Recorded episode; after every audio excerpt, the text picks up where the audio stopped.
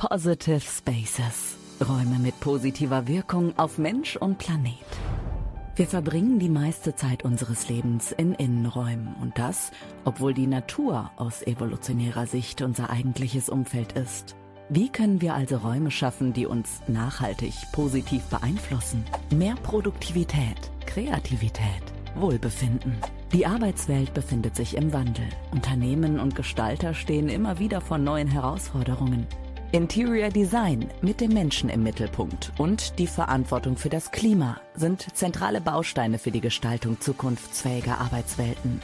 Darum sprechen wir über moderne und klimafreundliche Konzepte in der Innenraumgestaltung sowie die Verantwortung des Gebäudesektors für einen gesünderen Planeten. Zudem liefern spannende Projektbeispiele von Positive Spaces vielfältige Inspiration.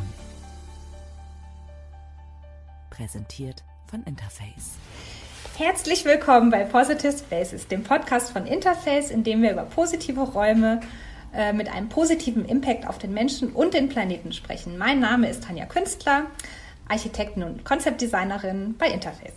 Heute freue ich mich, einen leidenschaftlichen Nachhaltigkeitsexperten begrüßen zu dürfen. Jürgen Utz ist unser Gast, den der eine oder andere vielleicht noch von seiner Tätigkeit bei der DGNB kennt, seit Anfang des Jahres aber Leiter der Nachhaltigkeitsentwicklung bei der List AG ist. Wir sprechen darüber, was es für ein Unternehmen wirklich bedeutet, sich konsequent auf den Weg Nachhaltigkeit zu machen. Äh, und wir sprechen über die wichtigsten Stellschrauben der Gebäudebranche, zum Beispiel die Kreislaufwirtschaft, Dekarbonisierung oder auch Digitalisierung. Jürgen, ganz herzlich willkommen in unserem Podcast. Ich freue mich, dass du dabei bist. Ja, vielen Dank. Ich freue mich auch sehr über die Gelegenheit und über den Austausch, den wir jetzt gleich haben werden. Und ja, bin mal gespannt, wo wir überall rumkommen bei den Themen. Ist ja ein sehr breites Feld. Das stimmt. Ähm, ich freue mich wirklich, dass du dabei bist. Ähm, vielleicht das vorweg. Ähm, ich hatte dich ja schon eingeladen, da warst du noch bei der DGMB. Mittlerweile in neuer Funktion, da sprechen wir gleich noch ein bisschen drüber, was ich aber auch extrem spannend und nochmal bereichernd finde, weil ich du das jetzt sozusagen aus der Theorie kennst, das Ganze, aber jetzt auch aus der Praxis. Ich stelle dich einmal ähm, unseren ZuhörerInnen vor, die dich vielleicht auch nicht kennen oder auf dem Schirm haben. Jürgen Utz studierte Biologie an der Uni Konstanz und Architektur an der Universität Stuttgart. Dort forschte und lehrte er im Anschluss auch als wissenschaftlicher Mitarbeiter fünf Jahre am Institut für die Grundlagen der Planung. 2012 ähm, dann Gründung der H&U Consult mit Schwerpunkt Auftragsforschung und Gutachten im Bereich Klimawandel Anpassung. 2015 ging es dann zur DGNB, ähm, bis eben Anfang diesen Jahres und seit äh, 2017 warst du dort Abteilungsleiter der DGNB Akademie. Ähm, Jürgen Utz hat dort ähm, die Fort- und Weiterbildung ausgebaut, neue Geschäftsfelder auch entwickelt und sich auch intensiv mit dem Thema digitale Transformation beschäftigt. Ähm, und seit Februar, wie schon erwähnt, ähm, Leiter der Nachhaltigkeitsentwicklung bei der List AG. Jürgen, ähm, in dem Podcast gibt es immer eine Eingangsfrage ähm, zum Warmwerden und Reinkommen und ähm, ein bisschen äh, den Gast vielleicht ähm, einen kleinen persönlichen, ähm, ja, eine Note nochmal mitzunehmen. In welchem Raum befindest du dich gerade und ist das ein positiver Raum für dich ganz persönlich?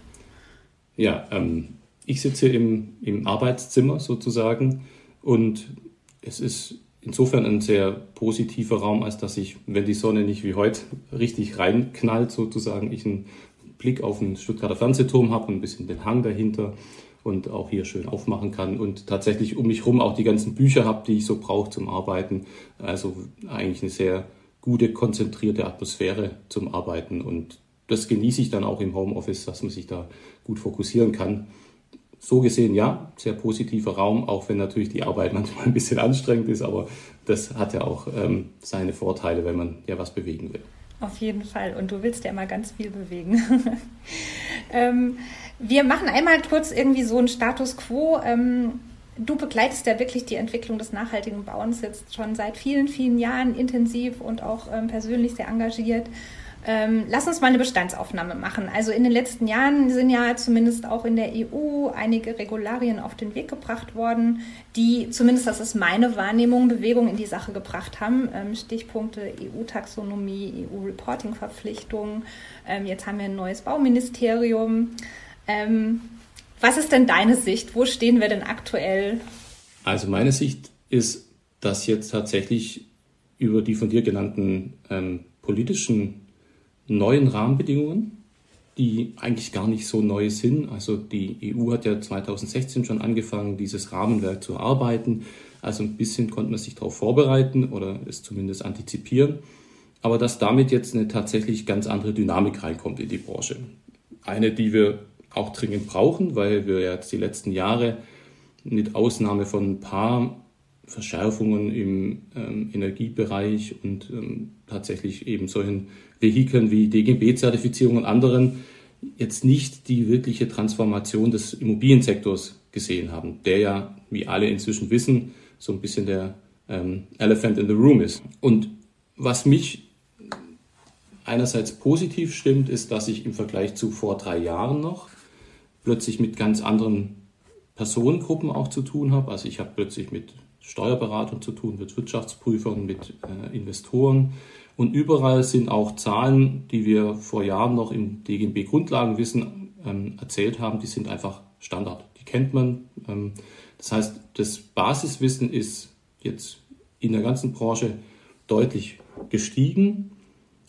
Und das sieht man auch ähm, bei den zum Beispiel Mitgliederzahlen der DGB. Ich, die Listgruppe ist ja Mitglied, das heißt, ich war jetzt einfach in der Rolle auch auf dem letzten Tag der Nachhaltigkeit und wenn man da schaut, wie die Mitgliederzahlen gestiegen sind, was auch sonst an Möglichkeiten da ist, dann kann einen das eigentlich schon positiv stimmen. So, ich hoffe einfach, dass diese Dynamik jetzt auch beibehält. Ähm, bin aber auch ein bisschen skeptisch, weil tatsächlich ganz viele Leute über Nachhaltigkeit sprechen und über ESG als ein ähm, Kürzel und wenn man dann noch zwei, dreimal nachfragt, dann merkt man, naja, da ist schon noch ähm, ziemlich viel an nebulösen Vorstellungen da.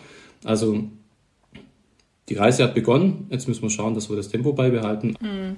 Also eigentlich geht es nur darum, wie schnell, wie schnell sind wir jetzt. Ne? Eigentlich geht es ums Tempo. Du hast gerade gesagt, ESG schwirrt so als nebulöser äh, Begriff rum. Ich könnte mir vorstellen, dass auch vielleicht bei dem einen oder anderen, der jetzt zuhört, das äh, immer noch genauso nebulös ist.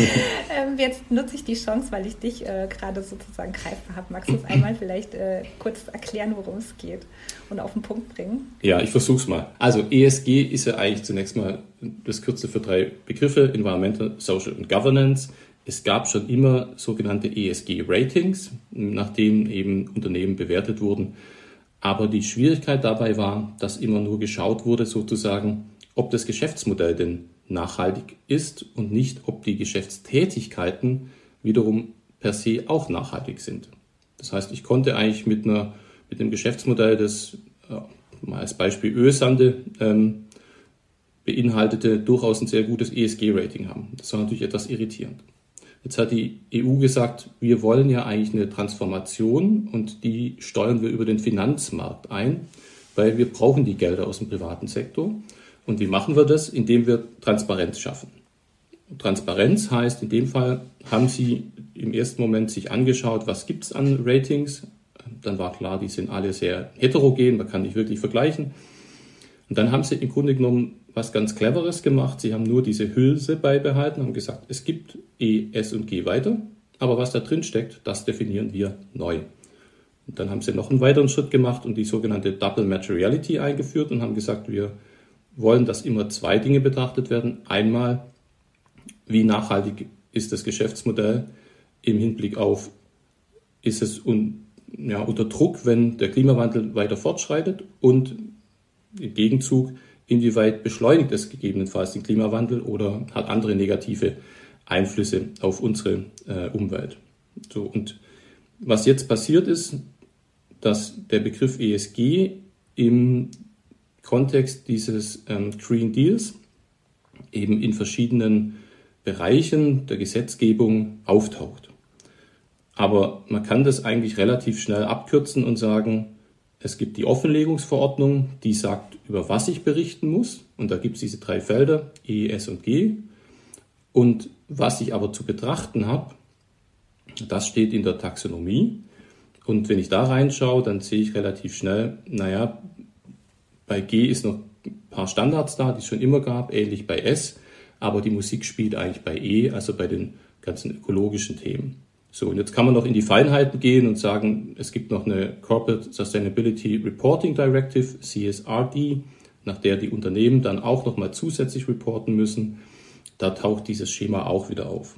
Aber wenn man jetzt sich anschaut, was interessiert eigentlich die Anleger, ähm, die Investoren und die Anwälte, dann spricht man eigentlich immer nur über die Taxonomie und die Offenlegungsverordnung und die konkreten Inhalte. Das heißt, ich brauche eigentlich, um präzise über das Thema zu sprechen, den Begriff ESG nicht wirklich. Jetzt ist er halt da, er wird benutzt. Es gibt ganz, ganz viele ESG-Konferenzen und mir soll es recht sein, wenn dann am Ende ähm, dahinter das konkret wird. Aber wie gesagt, die Taxonomie ist eigentlich das, wo wir als Immobiliensektor hinschauen müssen. Da wird ganz genau definiert, wenn ein Gebäude als nachhaltiges Finanzprodukt deklariert werden soll. Und das interessiert ja den Investor, weil er seinen Fonds nachher entsprechend auch eben danach ähm, wiederum bewerten lässt. Dann steht eben in der Taxonomie drin, was ich tun muss. Äh, von Energiebilanzen über Zirkularitätsaspekte bis hin zur Biodiversität. Und deswegen rede ich eigentlich im Normalfall immer über Taxonomie oder Offenlegungsverordnung, je nachdem, mit wem und über was es gerade geht. Ja, okay.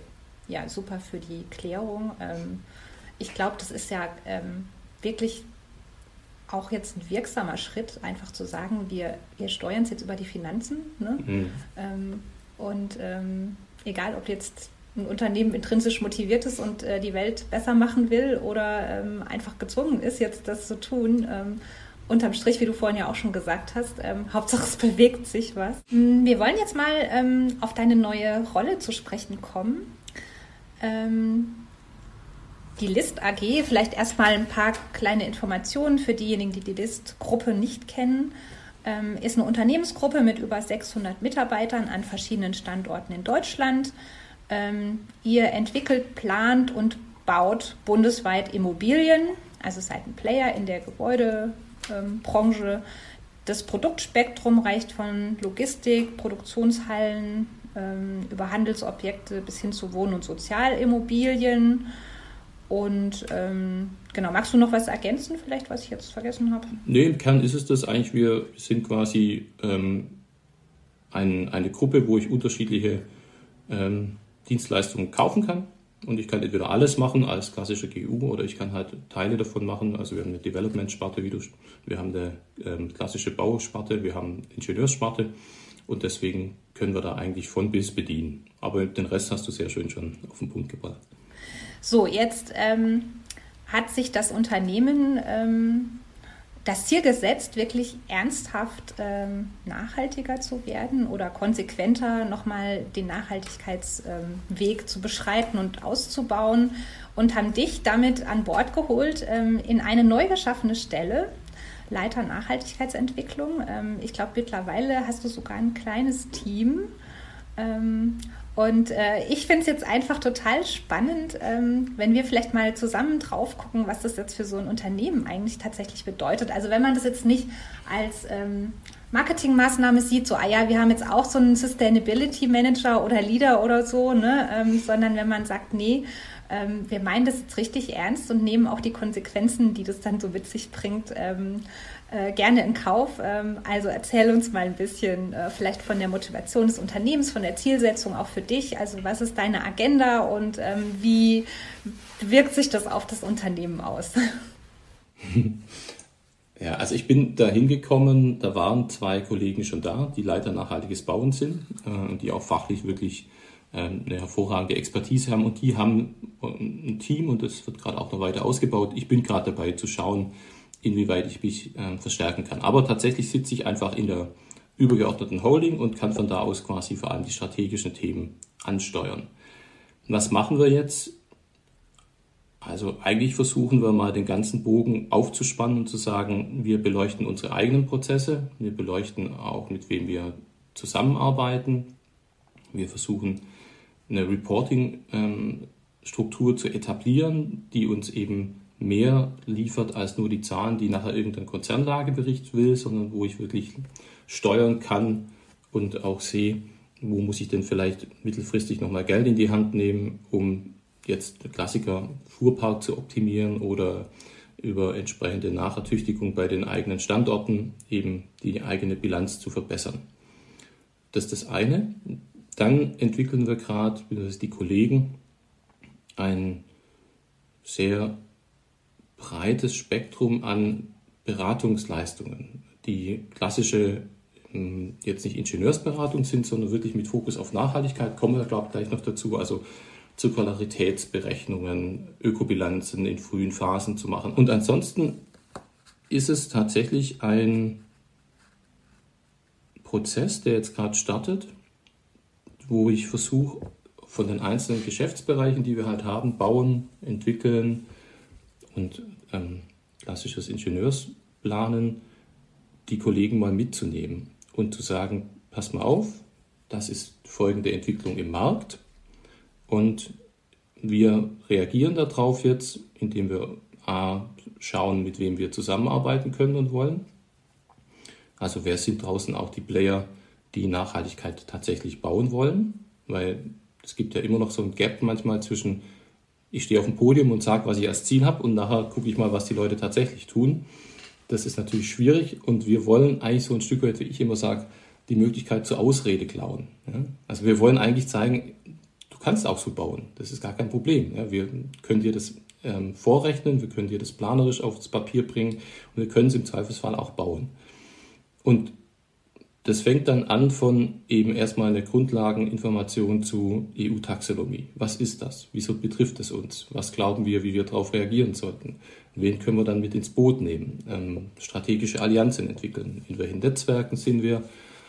Wo können wir mit unserem Know-how helfen ähm, in der Normierung oder an anderen Stellen, dass es dann eben auch in die Breite wiederum kommt?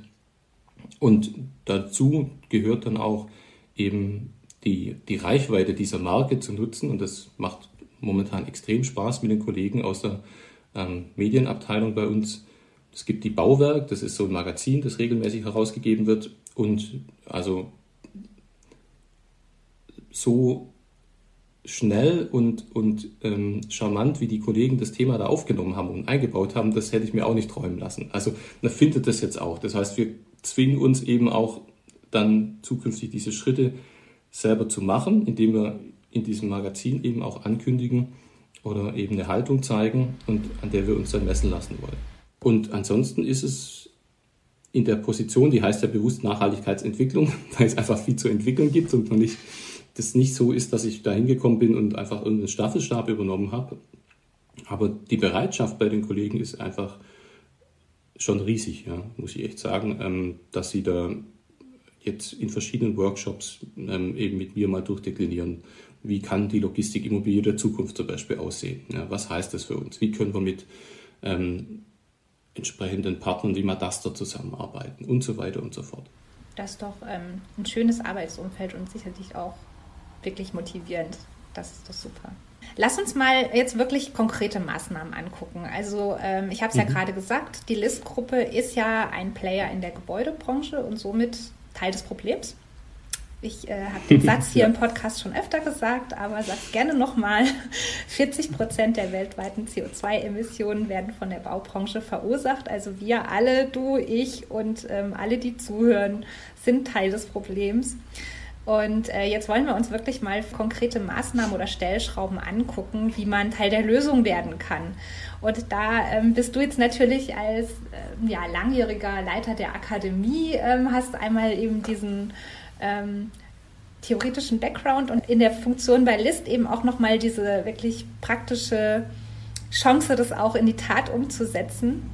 Wir steigen mal ein mit dem Thema Kreislaufwirtschaft, zirkuläres Bauen.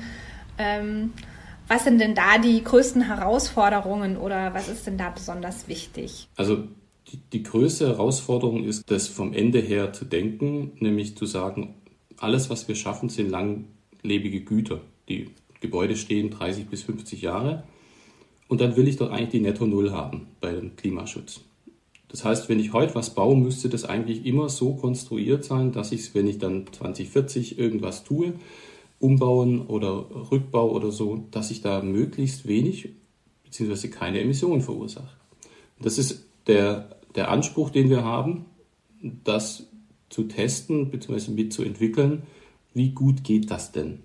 Ähm, das heißt, wir schauen im ersten Moment mal an, was sind mögliche Recyclingwege und Verfahren für Einzelmaterialien. Also Wie sieht es mit R-Beton aus? Wie sieht es mit verschiedenen Holzsystemen aus? Wie sieht es mit Cradle to Cradle aus? Und dann sind wir bei dem zweiten Thema, das da immer mit reinspielt, und das ist das Thema der Schadstoffe. Wird gern übersehen, wenn ich mir anschaue, wie manche Hölzer behandelt werden, sei es jetzt für den Transport aus irgendwoher zu uns oder eben dann ähm, was Kleber angeht, dann habe ich da eben unter Umständen schon ein Problem. Und deswegen ist es für uns die Herausforderung zu sagen, wir müssen die Dinge gemeinsam denken. Da gibt es auch ein Forschungsprojekt dazu, wo wir das Thema Schadstoffe mit betrachten. Und dann fangen wir an und nehmen tatsächlich eben in dem Fall mit Madasta ähm, möglichst für jedes Projekt eine Bewertung vor. Also versuchen wir jetzt mal am Beispiel einer Logistikhalle eben ein digitales Modell zu bauen, aus dem ich nachher herauslesen kann, a, welches Material ist da drin, in welcher Menge, wie ist es behandelt im Idealfall und wie kann ich es wieder rückbauen. So, das heißt, wir vom einmal Material suchen, versuchen zu verstehen, welcher Hersteller kann was schon technisch liefern, ähm, bis hin zu, wie sehen unsere Digitalmodelle aus, um auch das nachher bei Madaster entsprechend abzubilden. Machen wir die ganze Bandbreite vor dem Hintergrund, dass wir glauben, dass natürlich eine Due Diligence in Zukunft, wenn sie ein Objektverkauf ansteht, genau darauf zugreifen wird. Weil eben andere Maßstäbe angelegt werden. Ich will einfach, wenn ich ein Objekt kaufe, wissen, was habe ich für ein Sanierungsrisiko, was habe ich für ein Schadstoffrisiko, was ist der Materialrestwert. Und deswegen sind wir auch als Kennedy-Partner da sehr früh mit reingegangen, ähm, um eben da auch zu helfen, dass die Branche da eben ein Tool bekommt, das tatsächlich das tut, was wir wollen, nämlich Zirkularität erfassen und transparent machen. Dann haben wir das Thema Dekarbonisierung als ähm, auch immer wiederkehrender Begriff, der so ganz wichtig ist. Also wie schaffen wir es einfach tatsächlich ähm, in die ganzen Materialien oder das ganze Gebäude entsprechend ähm, ja, den CO2-Fußabdruck zu verringern. Ähm, was sind da für dich so die größten und besten Stellschrauben, an denen man drehen kann? Oder was hast du für Tipps? Wir schaffen es ja, wenn man ehrlich ist, nicht komplett klimaneutral, um mal den Begriff zu benutzen, zu bauen.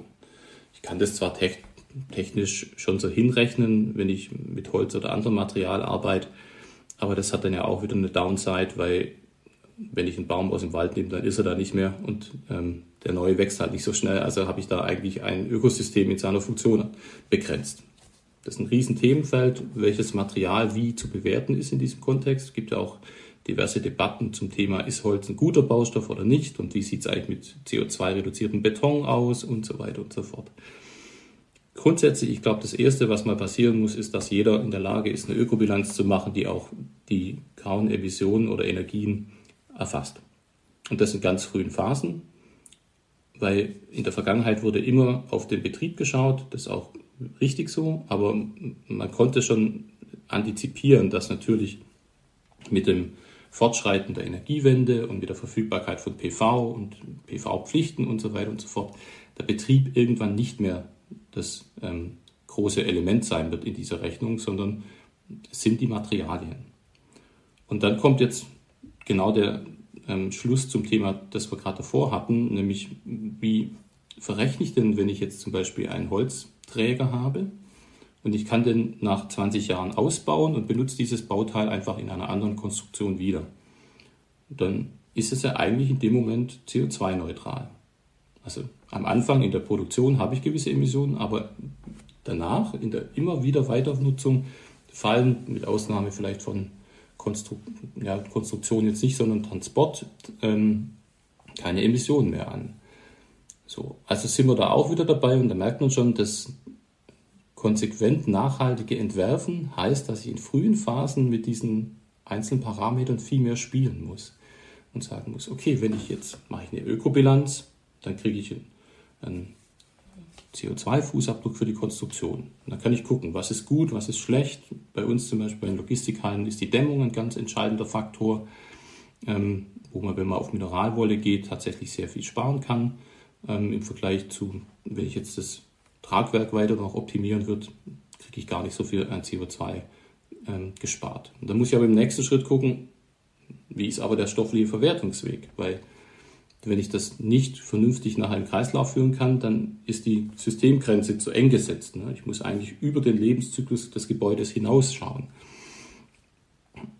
Und dann merkt man ganz schnell, dass man eigentlich diese digitalen Tools braucht, wo ich relativ schnell in Echtzeit über einen Rechner sehen kann, Variante A, B, C für einen Entwurf. Und das Spiel wird noch viel spannender, wenn früher oder später eben der CO2-Preis in der Baubranche voll durchschlägt. Weil das sind wir ja noch nicht. Und dann wird natürlich auch die große Frage und Debatte, die im Hintergrund schon läuft, nochmal Dynamik bekommen, was ist mit dem Bestand? Wie kriege ich den verrechnet, wenn ich was erhalte? Und auch da oft die Diskussion, dass so pauschal gesagt wird, ja, der Bestand ist immer das Nachhaltigere. Nein, weil jetzt reden wir ja von positiven Räumen hier auch. Ne? Kommt halt darauf an, was da verbaut ist. Kann sein, der Bestand ist natürlich ähm, CO2-mäßig, wenn ich ihn erhalte, ganz gut. Aber wenn da halt Materialien verbaut sind, die gesundheitsgefährdend sind, dann sollte ich vielleicht doch über einen Rückbau nachdenken. Und da merkt man auch, man kann die Themen, man wird sie immer gern so einzeln betrachten und einzeln optimieren, das funktioniert aber nur bedingt. Ich muss es im Kontext immer miteinander ähm, betrachten. Also Ökobilanz ist ein Tool, das gibt es schon ewig, gefühlt seit den, also seit den frühen 80ern.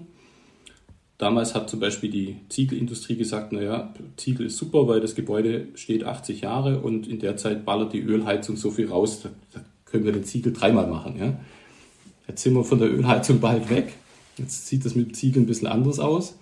Ähm, und das ist so ein Beispiel, wie sich diese Parameter auch für eine Betrachtung der Ergebnisse der Ökobilanz vor dem Kontext der Taxonomie ändern. Da wird CO2 eine wesentliche Stellschraube werden. Und ich persönlich gehe davon aus, dass wir früher oder später, jetzt indirekt haben wir es schon über die Hersteller ne, mit, mit CO2-Abgaben, aber auch direkt beim Gebäudesektor für das an Material verbaute CO2 auch irgendeinen Preistag kriegen. Weil sonst komme ich nicht auf die Null. Ja? Das ist halt einfach so. Jetzt ist ja wahrscheinlich so eine Ökobilanz auch nur so gut wie die Daten, die da reinfließen. Bist du denn zufrieden damit, äh, ja, welche Daten du so zur Verfügung hast äh, von den verschiedenen äh, Herstellern und so weiter? Oder was ist da deine bevorzugte Quelle? Ist das dann eine EPD oder ähm, ja, also Oder du darfst jetzt auch sozusagen mal ein Plädoyer an die Branche machen, so was, ja. ne, was, was brauchst du oder was wünschst du dir, ähm, damit da auch eine, ja, wirklich eine gute äh, Bilanz rauskommt oder beziehungsweise eine, eine die, die das auch wirklich korrekt und gut abbildet, das meine ich. Mhm. Also bisher konnte man sagen, es war okay mit den Daten, die man hatte, weil auch oft vereinfachte Verfahren gerechnet wurde. Das heißt, man hat die großen Massen genommen, einen Sicherheitszuschlag und dann ging es halt vor allem um, um, Tragkonstruktion, um Fassade und je nach Nutzungsart vielleicht auch noch tatsächlich um Bodenbeläge, ja, weil die halt eine kurze Lebensdauer haben, in Anführungszeichen. Das heißt, die werden über die 50 Jahre drei, vier Mal ausgetauscht und dann sehe ich es halt plötzlich in der Rechnung doch. Die Daten sind aber für das, was wir eigentlich tun wollen, natürlich nicht gut genug. Wir haben oft Branchen-EPDs, wo halt so über den Daumen gepeilt, über alle Werke hinweg und alle Produkte irgendwas gerechnet wurde. Und das ist insofern natürlich totaler Humbug, weil ich dem Markt die Chance nehme, das gute Produkt zu honorieren.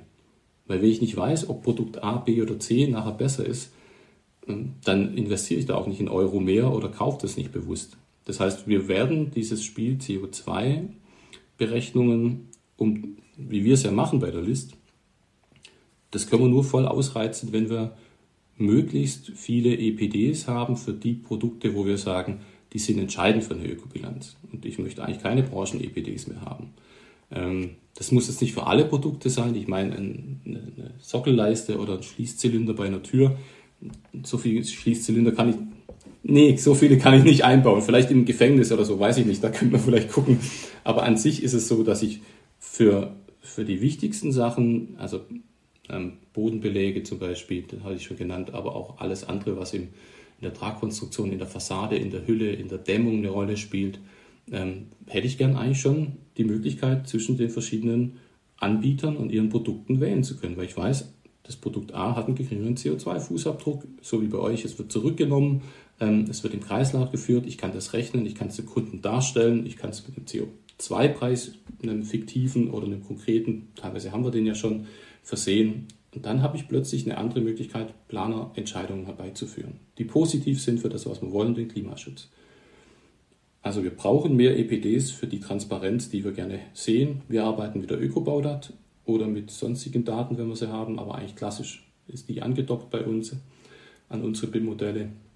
Und das funktioniert auch soweit ganz gut. Mein nächster Stichpunkt ist die Digitalisierung. Jetzt habe ich das Gefühl, wir haben eigentlich fast irgendwie in jeder, in jeder Antwort auch schon anteilig über Digitalisierung gesprochen, was eigentlich auch schon zeigt, was für einen wahnsinnigen ähm, ja, Impact es hat und auch welche Chance da eigentlich drin steckt. Ähm, hast du da noch irgendwas, was du dazu fügen willst? Oder? Ja, ähm, weil ich in verschiedenen Runden eben mich mit Digitalisierung und Nachhaltigkeit auseinandersetze. Ich habe immer noch das Gefühl, dass eben noch nicht ganz verstanden wurde, was Digitalisierung in diesem Kontext eigentlich bedeutet. Nämlich nicht irgendwie die richtige Software auszuwählen mit dem richtigen Plugin. Und das wird sich wahrscheinlich auch leider so schnell nicht ändern. Das heißt, die Frage, wie ich Digitalisierung nutze, um Nachhaltigkeit umzusetzen, die ist gar nicht so einfach zu beantworten. Wenn ich jetzt zurückdrehe und sage, okay, über was haben wir jetzt schon gesprochen? Na, über den Prozess des Entwerfens. Ähm, und dann gibt es verschiedene Phasen, wo ich sagen kann, es gibt quasi die frühe Entwurfsphase. Und da kann ich mit digitalen Tools eben Ökobilanzen sichtbar machen. Das muss man dann nutzen. Und dann gibt es nach hinten eben im Grunde genommen ein gutes Datenmanagement, das dann irgendwann zum Beispiel auf Madaster oder anderen Plattformen landet. Das heißt, eigentlich, was ich machen muss, wenn ich Digitalisierung und Nachhaltigkeit zusammenbringen will, ist, ich muss mich erstmal hinsetzen und überlegen, wie sieht mein aktueller Entwurfsprozess aus. Welche Entscheidungen müssen in Zukunft früher fallen und habe ich die Information da? Und wenn ich diesen Prozess mir einmal sauber, explizit aufgemalt habe, dann kann ich überlegen, was ist das richtige Werkzeug dafür und nicht andersrum. Und oft find, findet es andersrum statt. Man kriegt halt irgendeine Software gezeigt und dann ähm, steht da QNG, ähm, sichere Berechnung, also für das Förderprogramm beim Bund. Ähm, und dann guckt man sich es genau an und denkt so, das ist halt eine bessere Excel-Tabelle. Das ist aber nicht Digitalisierung. Das ist nicht intelligent Daten verknüpft, um damit spielen zu können. Sondern es ist halt ein Dropdown-Menü, wo ich irgendwas anklicke. So. Und von daher sind wir eben schon bemüht, über hm, Mitarbeit in der BIM-Allianz bei Building Smart und so weiter und so fort, eben da nochmal stärkeres Bewusstsein dafür zu bringen. Und der letzte, auch wirklich einfach immer wiederkehrende und wichtige Punkt ist die Resilienz, also sprich die Anpassung der Gebäude an den Klimawandel. Ähm, wie macht ihr das mit euren Gebäuden? Also wie baut ihr die vielleicht jetzt anders, als man das vor 15, 20 Jahren noch gemacht hätte, eben aus dem Grund. Also wie kann man darauf reagieren? Also wir machen jetzt klassisch ähm, eben Klimawandel-Risikoanalysen. Da haben wir uns verschiedene Partner angeschaut, weil ich eben aus diesem Kontext ja ähm, komme, dass ich früher Klimawandelanpassung eben betrachtet habe. Und das ist ganz spannend, weil die Daten gar nicht so viel besser geworden sind und die Verfahren auch nicht, aber die Branche jetzt plötzlich da Interesse dran entwickelt.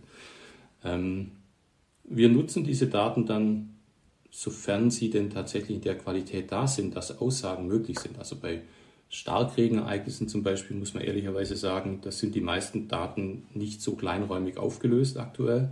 Oder ich muss viel Geld in die Hand nehmen, um diese Daten mir zu besorgen, dass ich damit wirklich vernünftig was sagen kann. Ähm, sieht jetzt anders aus bei Überflutungen mit, mit Flüssen und so, aber es gibt so ein paar Klimaparameter, da ist eben eine gewisse Vorsicht angebracht. Wir schauen uns an und versuchen gerade eben herauszufinden und auch zu rechnen, zum Beispiel die Frage, was bringt Gebäudebegrünung und ein intelligentes Wassermanagement am Gebäude für ähm, einmal die Langlebigkeit der Bauteile, weil sie nicht diesem thermischen Stress ausgesetzt sind und aber auch tatsächlich für eine Reduktion der Kühllasten. Also wenn ich mir so eine klassische Logistikhalle anschaue, ähm, dann ist das normal relativ wenig grün, um es mal so zu sagen. Und jetzt die Frage eben, und da sind wir wieder bei der Ökobilanz, ähm, wenn ich das Tragwerk mit einer höheren Traglast auslegen muss, und ich habe dann aber dafür ein entsprechendes Grün- oder Sumpfdach drauf. Und dann reduziert mir das meine sommerliche Kühllast und das wiederum kann ich dann gegenrechnen gegen die zusätzlichen Emissionen, die ich eben ins Tragwerk packe. Und so versuchen wir eben diese Dinge miteinander zu verschränken und zu denken. Und Hitze ist neben der Wasserverfügbarkeit eines der Riesenthemen. Das ist einfach schon vor zehn Jahren, als wir das Gutachten gemacht haben, ähm, der Kollege und ich damals sind wir etwas schockiert gewesen über die Zunahme der sogenannten ähm, Tropentage über 30 Grad und der Dauer der Hitzewellen, die dann wirklich einfach so, wie wir es jetzt auch schon sehen, über Wochen dastehen bis zu einem gewissen Grad. Und das ist einfach, und da sind wir auch wieder bei, beim Thema vom Podcast eigentlich, das ist ja neben der Frage der Energiebedarfe für zusätzliche Kühlung auch schlichtweg ein Komfortthema. Also es gibt wahrscheinlich gewisse Wohnungen und auch ähm, gewisse andere Nutzungsarten, die sensibel sind, Kindergärten, Pflegeheime, Krankenhäuser, da wird, es kritisch werden. Und da muss man auch überlegen, wo man Neuansiedlungen macht. Und was wir momentan auch sehr spannend finden und versuchen noch näher zu beleuchten, ist das Thema Quartiere. Weil ganz viele dieser Lösungen, die wir da brauchen, die funktionieren nur auf der Quartiersebene. Das war jetzt extrem spannend, ähm, aber wir müssen so langsam ähm, ein bisschen Endspurt. zum Ende kommen. Genau, Endspurt sozusagen. Eine Sache würde ich dich aber wirklich gerne noch fragen. Also für mich bist du ja echt so einfach auf, gerade auf Social Media, also ich äh, jetzt bin eher auf LinkedIn zum Beispiel unterwegs, erlebe dich da einfach wirklich so super engagiert, unermüdlich Stimme immer, du postest und ähm, wirst nicht müde, auch äh, irgendwo, wenn irgendwelche Sachverhalte falsch dargestellt werden, die richtig zu stellen und so weiter.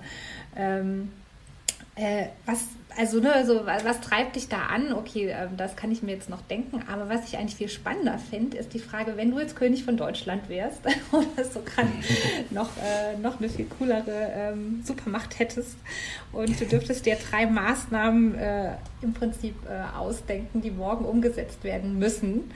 Ähm, was, was würdest du dir denn da wünschen? Ähm, die müssen nicht nur den Fokus aufs Bauen haben, also die können auch ins Private eingreifen.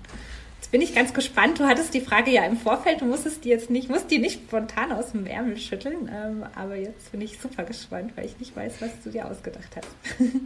ja, ich, ich muss auch zugeben, ich habe da tatsächlich länger gerübelt, weil ich so dachte, hm, mache ich was, was ich charmant finde, mache ich was, wo ich denke, da ist der Hebel so groß und ja, also das Erste, was ich glaube, was wirklich einen Effekt hätte, wäre eine Rücknahmepflicht für Baumaterialien ganz simpel zu sagen, Entschuldigung, aber es kann nicht sein, dass du irgendwas verkaufst und dann ist das in der Welt und was damit passiert, interessiert dich nicht. Also so funktioniert aus meiner Sicht eine nachhaltige Wirtschaft nicht.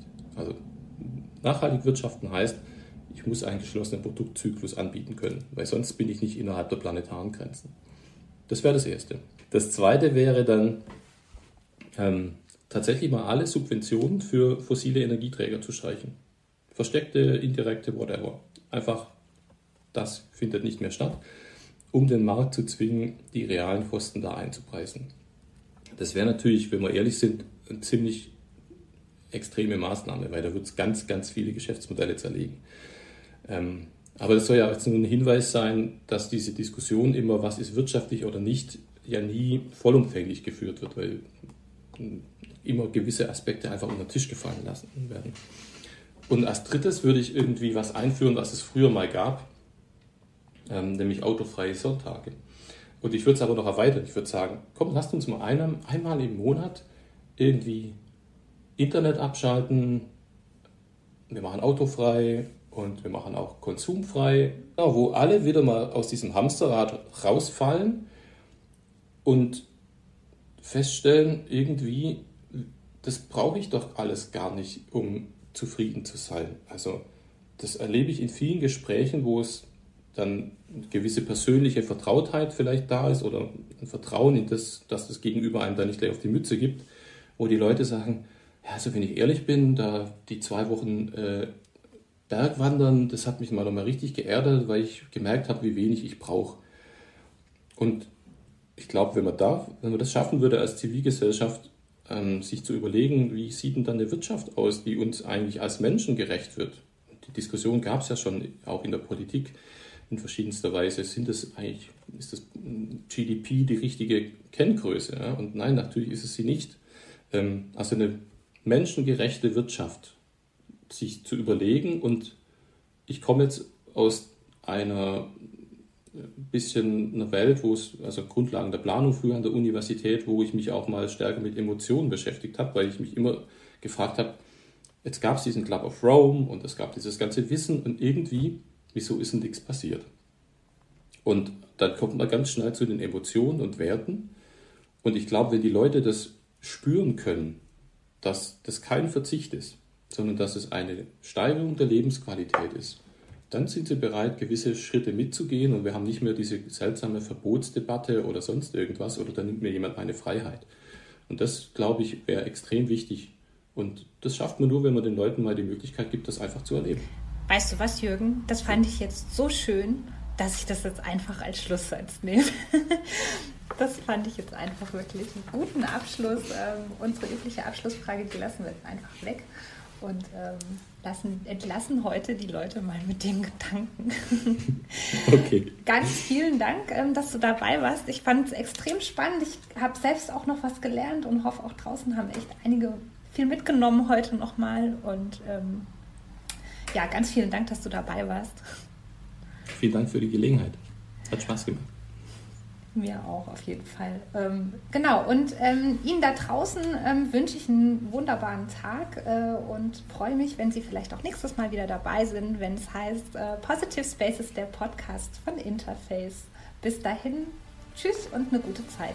Das war's für heute. Freuen Sie sich auf die nächste Folge von Positive Spaces.